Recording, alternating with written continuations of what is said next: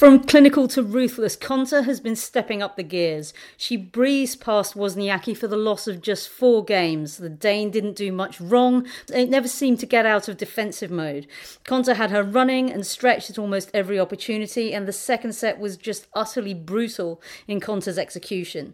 Next up, she faces Ekaterina Makarova. They played at this stage last year with an 8 6 finish in the decider. Konta has actually yet to drop a set. Makarova has dropped two, but she beat Cibulkova in very decisive form today.